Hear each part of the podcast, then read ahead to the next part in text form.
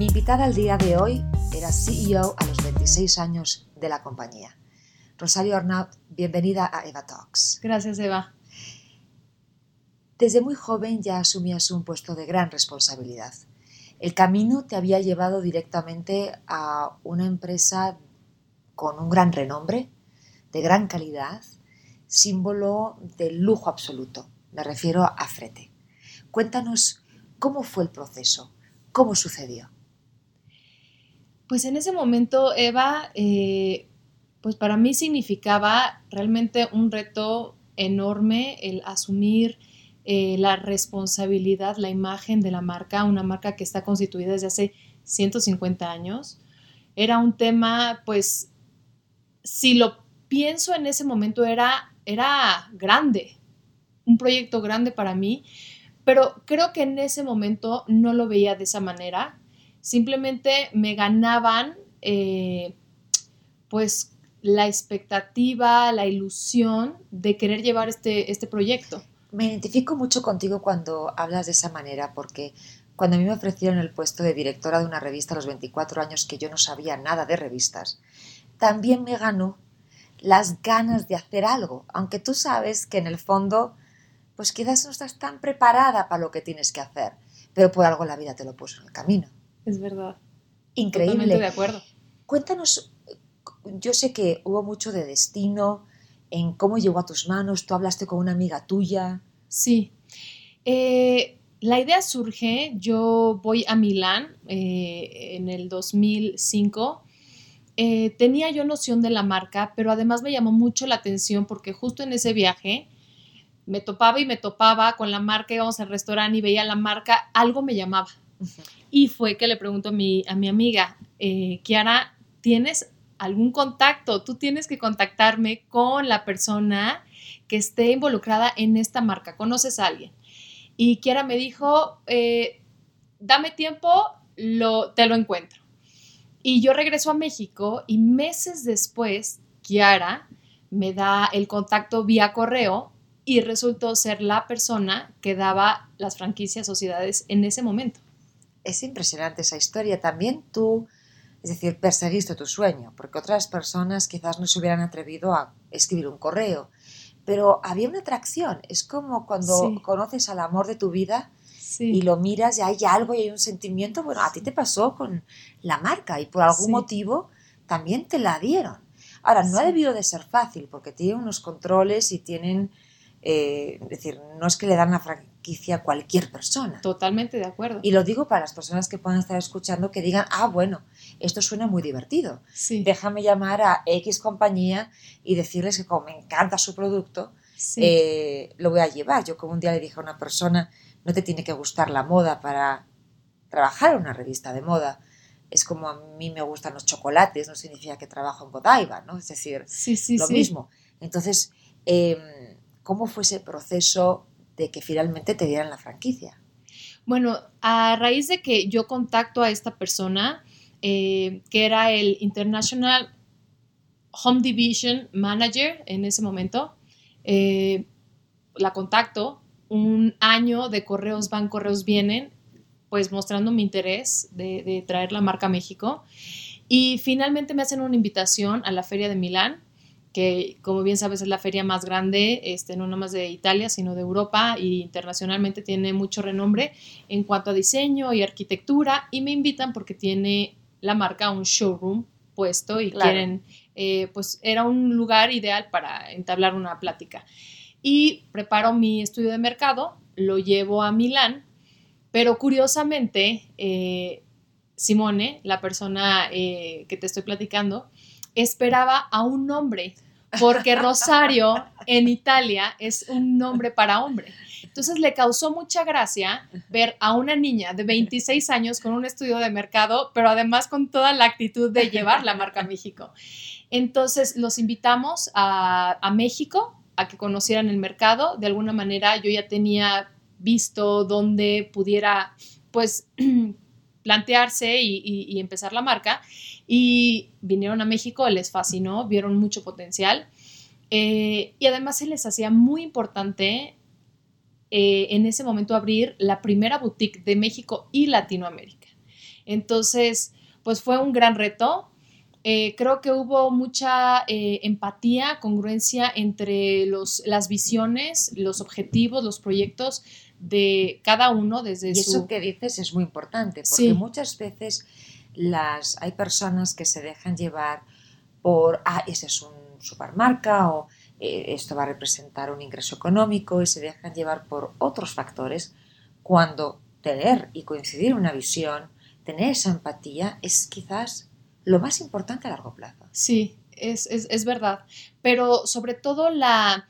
Eh, involucrarte, ¿no? Y tener estas canales de comunicación abiertas con el equipo. A ver, e, ellos eran los expertos, son los expertos, ellos me están dando la marca, me están dando sobre todo la confianza. Entonces, también mi papel estaba pues estar abierta, ¿no? A aprender y a la curva de aprendizaje definitivamente no te la saltas. Entonces fue de alguna manera todas sus, eh, sus lineamientos políticas, eh, establecerlas y alinearlas también a lo que es un mercado mexicano.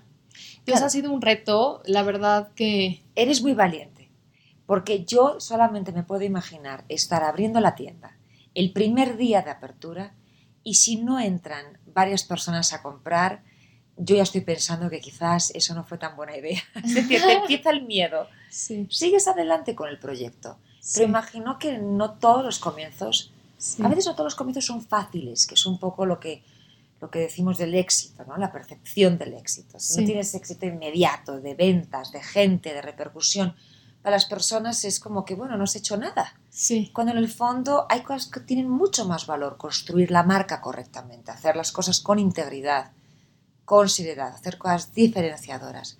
¿Cómo fueron esos primeros dos años de llevar la marca en México? Eva, fue un aprendizaje de verdad como cuando entras el primer día de clases y que pues tus expectativas son muchas, pero no tienes certeza de lo que vaya a suceder.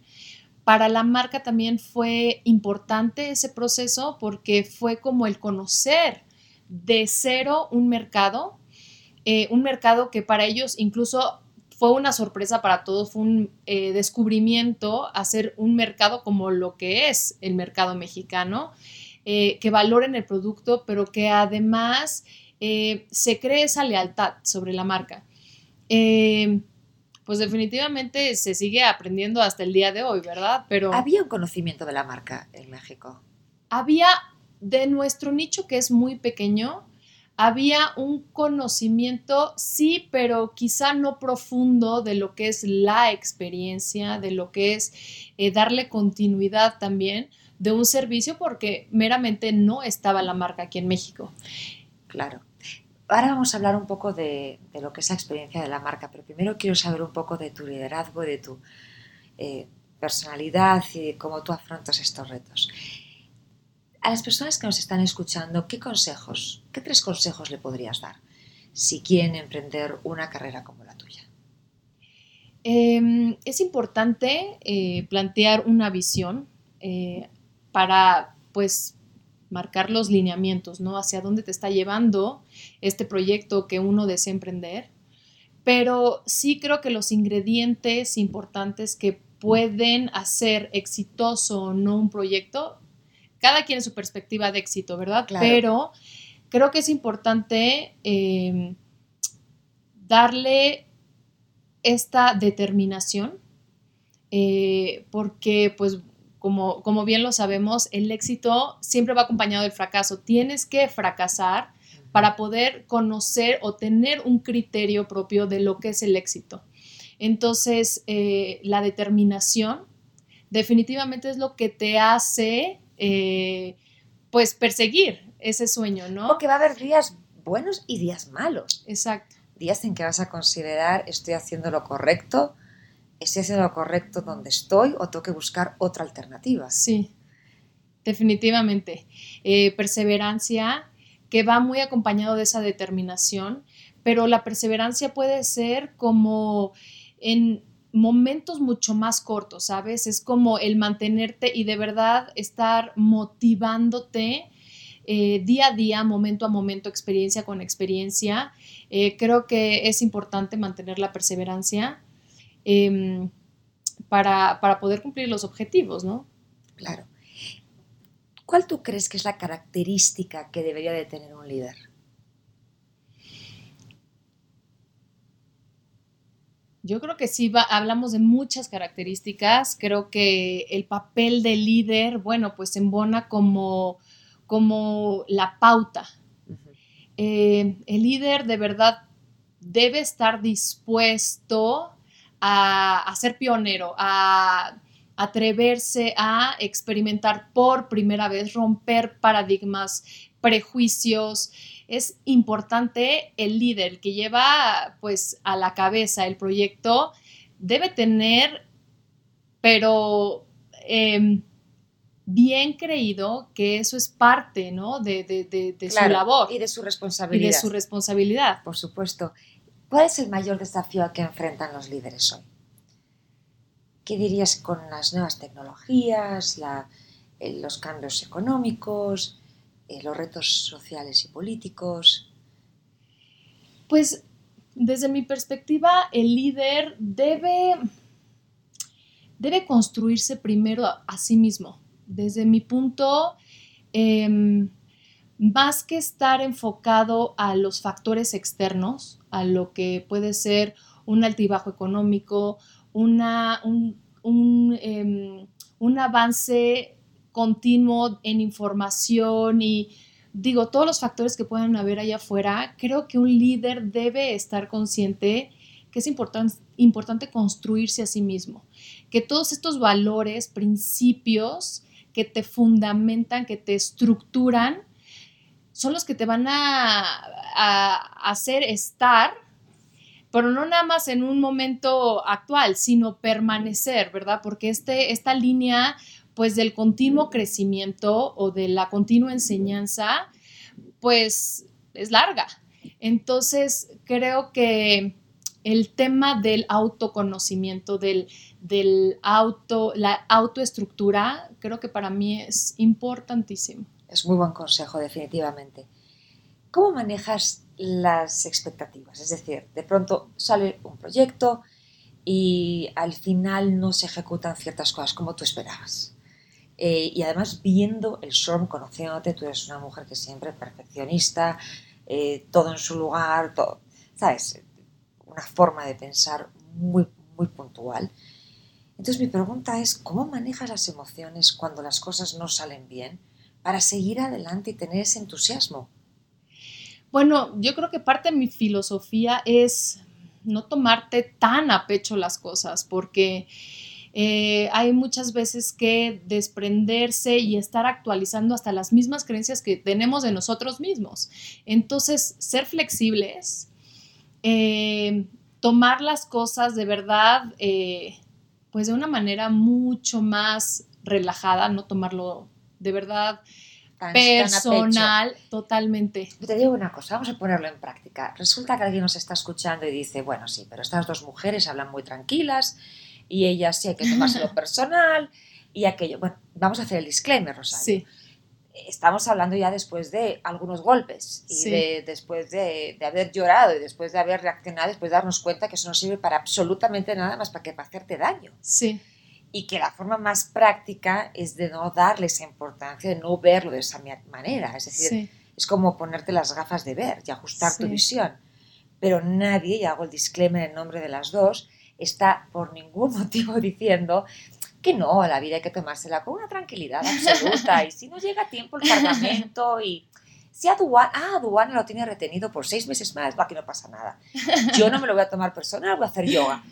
Yo creo que eso no es lo que estamos diciendo, ¿no? Es decir, es más bien... Yo creo que más mi enfoque va eh, puesto a que si uno está dispuesto a crecer, en el crecimiento hay dolor y el sufrimiento, vaya, es opcional.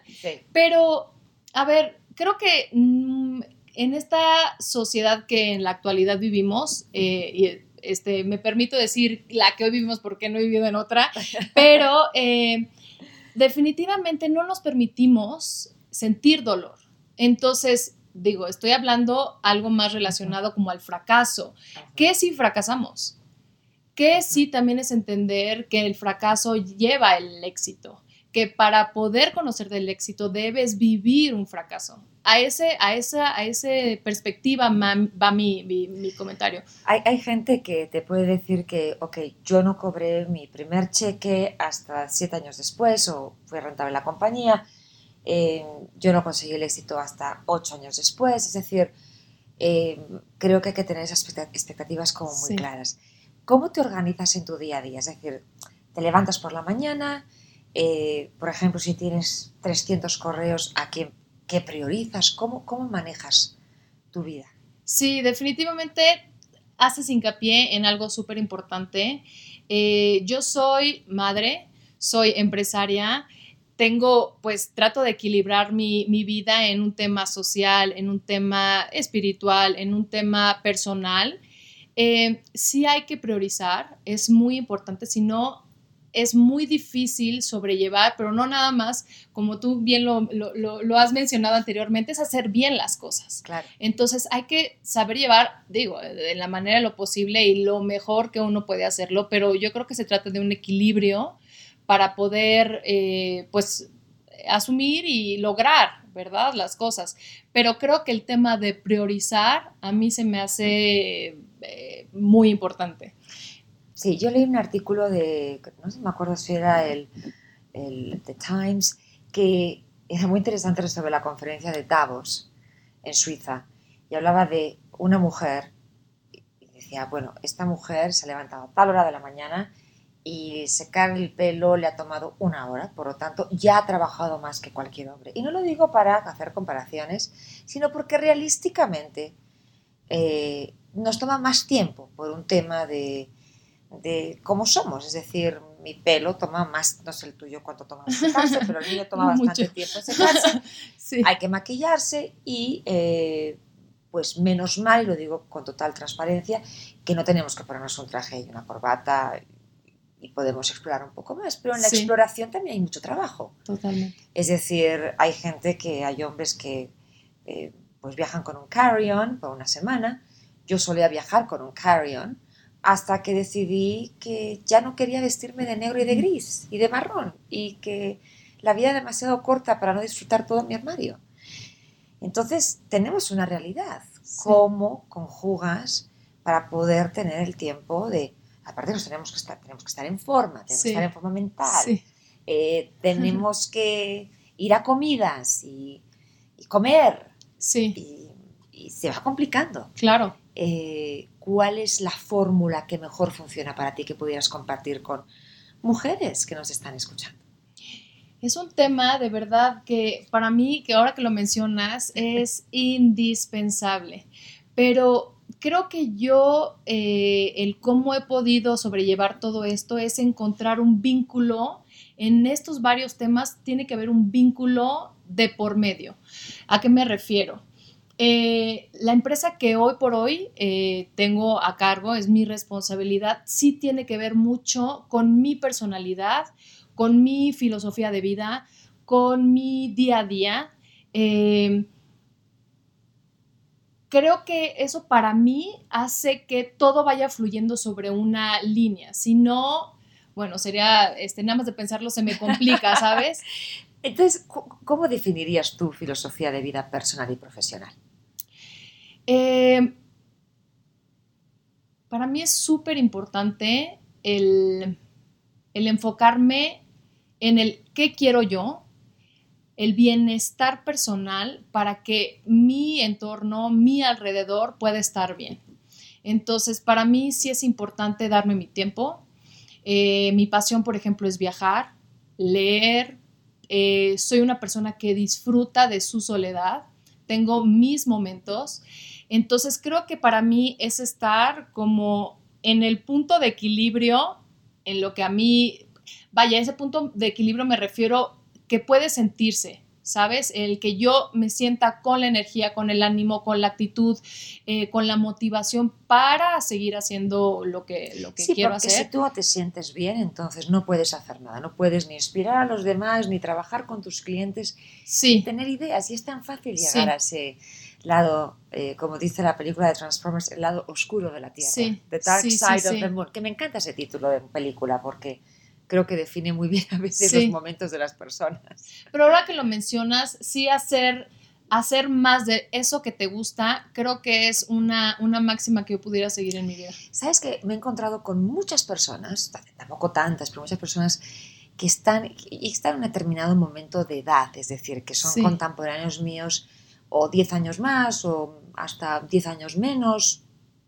eh, que me dicen que están dispuestos a ganar menos, es decir, no quieren cambiar su estilo de vida, pero están dispuestos a ganar menos, tener menos lujos quizás o, Sí. o gastar menos en ciertas cosas, pero tener más calidad de vida Totalmente. para poder hacer ejercicio, para poder caminar por la calle y dar una vuelta. Sí, Eh, y creo que es algo que nos está sucediendo sí. a una generación muy específica. No sé si es porque estamos burnt out de todo, ¿no? Es, es verdad.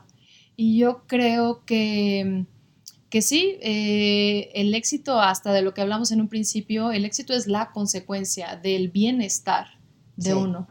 Eso yo diría que sí, sí, tienes toda la razón.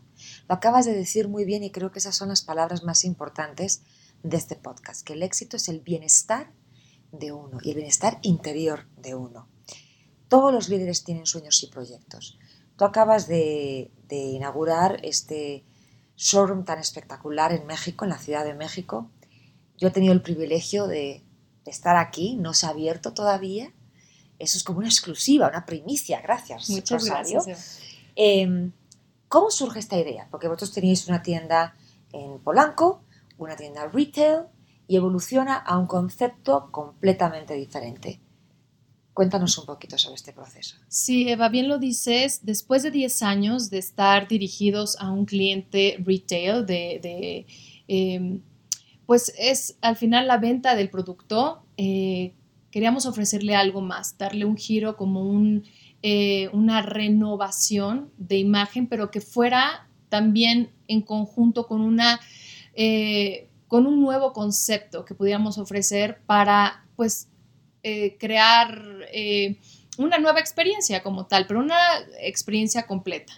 Entonces se ideó que después de los 10 puntos de venta, próximamente abrir ya el décimo punto, pero ya estamos con nuestro aliado comercial Palacio de Hierro y Casa Palacio en 10 puntos de venta, pues tenemos la opción de abrir un espacio que se que sea dirigido completamente eh, al cliente leal que ya conoce el producto, pero que además eh, sí desea, sí espera tener un servicio personalizado donde pueda llevarse a cabo pues un proyecto ya en forma, eh, plantear vaya a sus tiempos y a sus eh, objetivos de la marca con el cliente, eh, pues enfocarnos, ¿no? Y darle Y ese servicio. personalizarlo, porque puede ser que en la tienda hay una selección curada, comprada, Sí, pero el catálogo de la marca es muy amplio sí, y pueden encontrar algo muy personalizado con el know-how de, de Frete, que es- me parece súper interesante en un espacio más cómodo. Esto es una evolución, porque sí, hay muchas conversaciones sobre la situación del retail. sí, Eh, si el retail va a morir, que si las tiendas... Yo no sé esta insistencia de que las cosas vayan a morir, porque yo creo que hay que tener un poquito más optimistas. Paren de matar las Sí. cosas. Es decir, la radio va a morir y Sí, sigue la radio, sí. ¿no? Ahora estamos haciendo podcast, pero es radio al fin y al cabo. sí, sí. Entonces, ¿qué- ¿cuál es tu punto de vista sobre todo esto? Em, yo creo que mi enfoque va más al, al tema de evolucionar ese servicio. Claro. Y creo que al final el cliente o como personas que somos, creo que el, el reconocer esa individualidad que lleva cada uno en gustos, en simplemente personalidad, que vaya acompañado o que vaya eh, eh, pues reconocido de este servicio que hoy las marcas podemos ofrecer. Claro. Y muchos se podrán preguntar, y para yo entrar y tener acceso a este showroom, pues tendré que gastar un montón de dinero. A ver, le estoy haciendo la pregunta a Rosario para yo empezar a calcular cuánto tengo que ahorrar, pero eh, he reservado para una venta especial. Es decir, no no van a llamar aquí para decir, hola, ¿qué tal? Me quiero comprar unas sábanas. Es Sí, decir, sí, es para algo mucho más curated, es como tú dices, evolucionar sí, y el poder dar una experiencia mucho más personalizada, ¿no? totalmente. Yo creo que hasta en producto y servicio tenemos eslabones. Claro. Y tenemos el producto que es mucho más accesible, tanto al presupuesto como al, al gusto y al objetivo del cliente, ¿no? Que pues no está tan eh, eh, vinculado con la cultura del descanso y pues quiere empezar a experimentar o a saber de qué se trata, pues tenemos ese eslabón precisamente.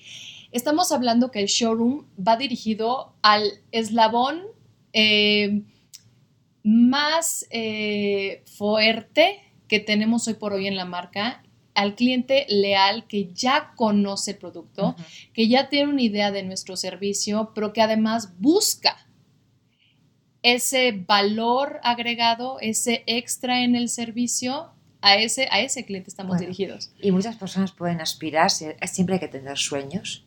Y yo creo que esta evolución es lo correcto. Y yo te llamo cuando eh, haya construido mi casa y tenga un proyecto que, que se merezca este tipo de, de servicio, pero creo que es uh, muy hábil y muy inteligente el seguir evolucionando para seguir dando un mejor servicio al consumidor. No hay que quedarse haciendo lo mismo, seguís Sí. teniendo los puntos de venta. Regresemos un poco a tu vida y a tu trayectoria. ¿Cuál es la lección más importante que has aprendido en la vida? Bueno, eh, en la vida hay que tener optimismo, hay que ver, vaya, sí es verdad que en esos momentos de crisis el optimismo es lo que menos te pasa por la cabeza, Sí.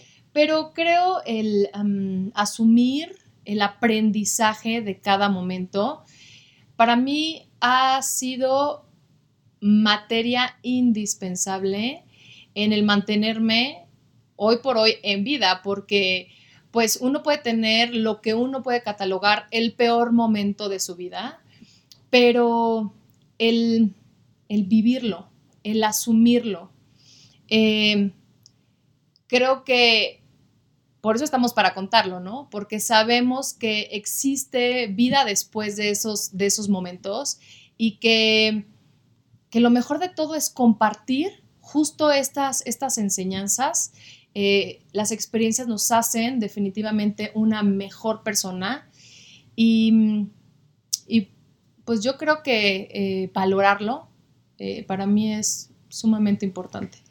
Sabes que es increíble que yo te he conocido al transcurso de los años y siempre una persona educada, sensible, atenta, respetuosa.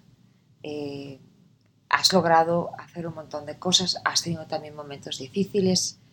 Eh, perdiste a tu madre repentinamente, eso siempre es muy doloroso, eh, pero nunca yo en los años que compartí contigo hubiera sentido nada, es decir, siempre alegre, sonriente, y creo que eres un gran ejemplo de liderazgo, porque creo que a veces el liderazgo se identifica con ser fuertes y ser arrogantes y llegar a un lugar y, y ser de una manera, ¿no? Y yo creo que tú eres ese ejemplo de liderazgo moderno, de liderazgo femenino y de cómo no perder la feminidad teniendo un puesto de poder, que me parece extraordinario.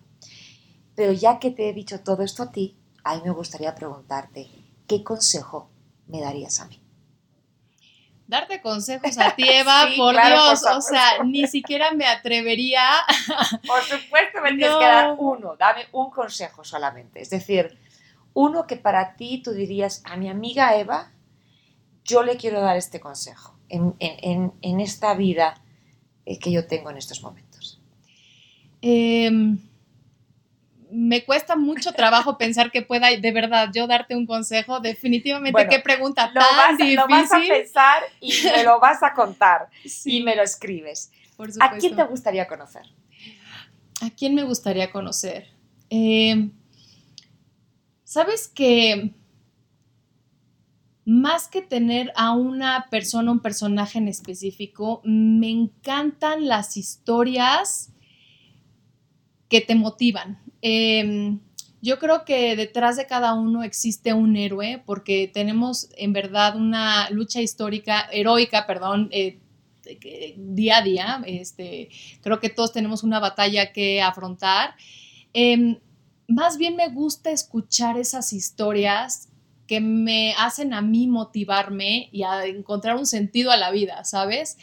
Em, hay, claro que personajes relevantes, eh, creo que Steve Jobs incluso pudiera haber sido un personaje que me hubiera gustado eh, conocer, escuchar, eh, conocer más de cerca, obviamente no nada más a través de, su, de sus creaciones, sino escucharlo y, tener más de cerca esa sensibilidad que le hizo llegar hasta donde llegó. Pero bueno, sí me gustaría conocer más de cerca personajes como Obama, hasta el mismo, creo que Putin en Rusia, me gustaría como conocer más de cerca qué es lo que está pensando en un mundo tan competitivo de hombres, sí, yo creo que, em, pues, eh, yo creo que...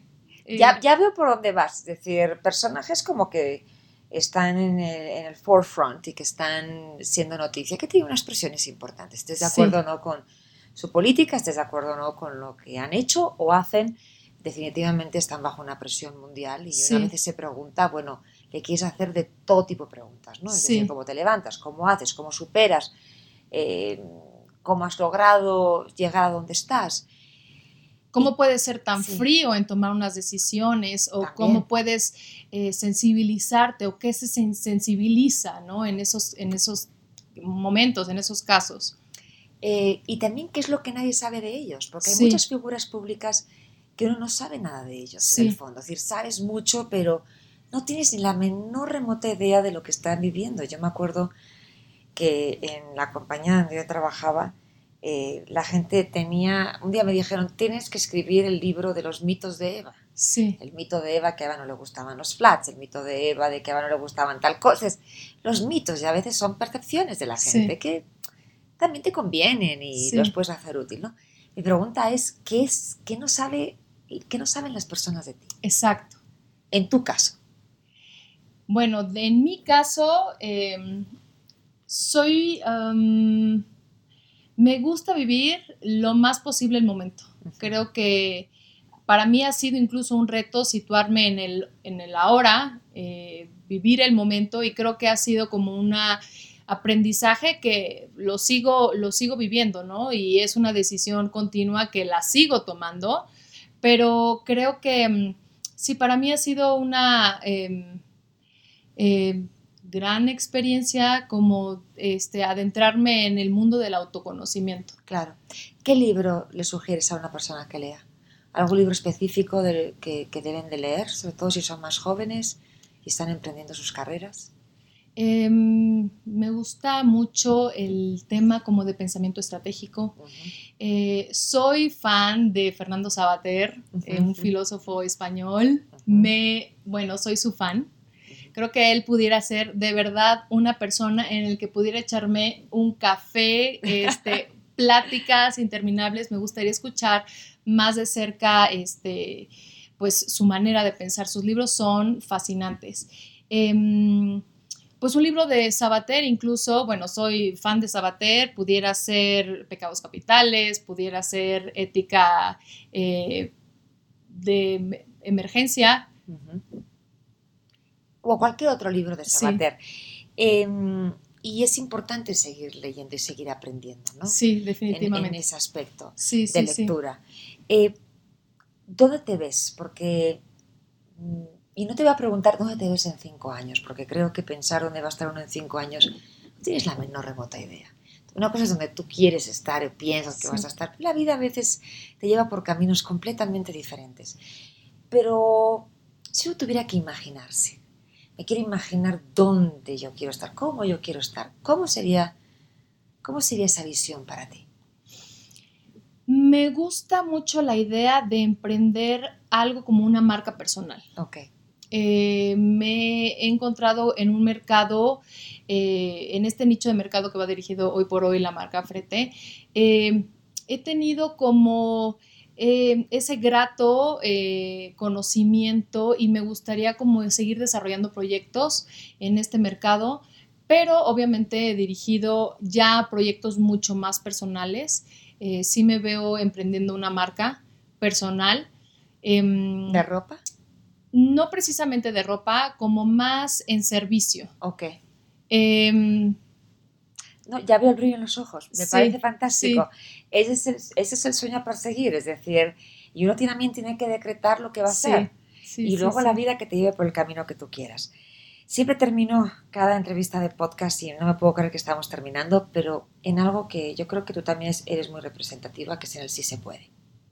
Yo sé que es una frase muy sencilla, que pero algunos de nosotros la tomamos como algo de mayor profundidad, porque sabemos que sí se puede traer una marca a México cuando tienes 26 años y tocas las puertas y dices, aquí estoy y me encanta su marca, la voy a traer. Es posible. En mi caso ha sido una trayectoria de demostrar que, que podía lograr cada reto que se ponía delante mío. ¿Qué significa para ti el sí se puede? Valentía. Definitivamente valentía. Mejor dicho, imposible. Definitivamente. Bueno, pues con esa palabra mágica de valentía eh, terminamos esta entrevista tan maravillosa. Continuamos nuestra amistad y nuestro, esta admiración que creo que nos tenemos mutuamente.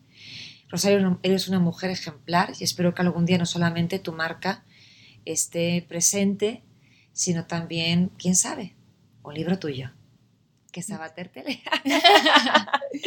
sí, no, bueno, muchísimas gracias, Eva. De verdad fue un gusto, un placer eh, en esta charla tan emotiva y tan eh, agradable. Muchísimas gracias por estar. Gracias, gracias a ti.